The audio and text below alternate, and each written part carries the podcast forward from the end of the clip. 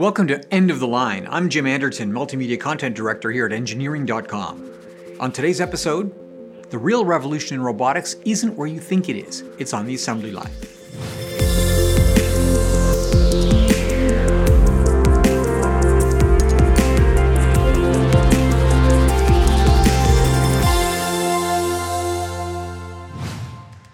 Today's episode is brought to you by Engineering.com, a globally trusted source for engineering content. Check out this and many other videos for the engineering professional on engineering.com/tv today. Now, for years here at engineering.com, we've been arguing that the future isn't created strictly by coders, but by engineers.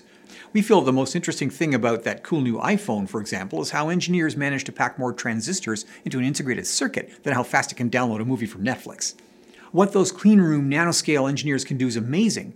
But you know, in the sort of down and dirty world of mass production where I live, there's a lot going on that's important. Now here's an example. This image from Fanuc shows six robots working together to hold and position a large assembly for simultaneous four-head MIG welding. Why not just drop the assembly into a welding position or a fixture? Well, that's the point. The dirty secret of mass production for many assemblies is that a significant part of the development costs are jigs and fixtures, and they're also a major source of production delays. Now that's just to get the line running.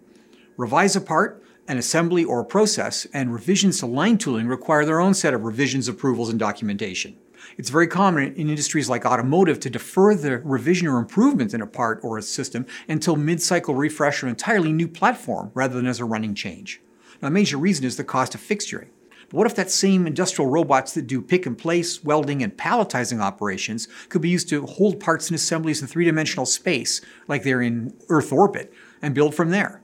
If the fixture jig can be eliminated and replaced with software, a number of possible variations or modifications are limited only by the working envelope and the speed of the robotics. For anything short of ocean-going vessels, even size isn't much of an obstacle anymore. And the benefits of virtual fixturing, they ripple through the entire manufacturing system.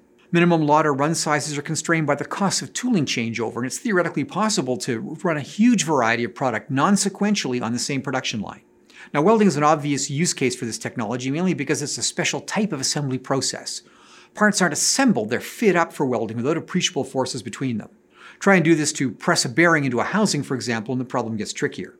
The reaction forces supplied by a workbench or a 200 pound fixture, well, they have to be provided by the end of arm tooling holding both the driving and driven parts.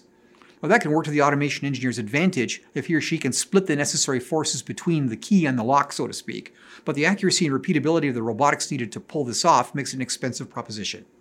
This example, also from Fanuc, shows a backhoe frame welded simultaneously by eight robots. Now, this kind of work has actually been automated since the 1930s at Ford and General Motors with cold rivets and transfer lines, but the combination of high cost for dedicated automation in those days, combined with very high volumes for break even, meant that only big players could even think about automation. Today it's different. Four, six, or eight robots, they're not cheap, but these are general purpose units, well understood by integrators and easy to program for any operation using G or M code with existing equipment. But is it really as expensive as it looks? If you're already using a welding robot with a hydraulic or mechanical positioner, or simply loading a hard fixture, this may not be as expensive as it seems. Some integrators tell me that compared to a high-end positioner and a welding robot integrated into a manufacturing cell with automated loading and unloading, the full-tilt fixtureless cell may be price competitive. But this isn't a solution that every automation integrator will offer or even tell you about. Now with COVID, we're not going to IMTS or FabTech anytime soon, so to see these solutions you'll have to use the internet, or better yet, use the phone and call your automation house.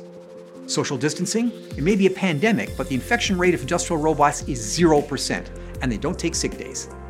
Thanks for listening to today's edition of End of the Line, brought to you by Engineering.com. Tune in again next time.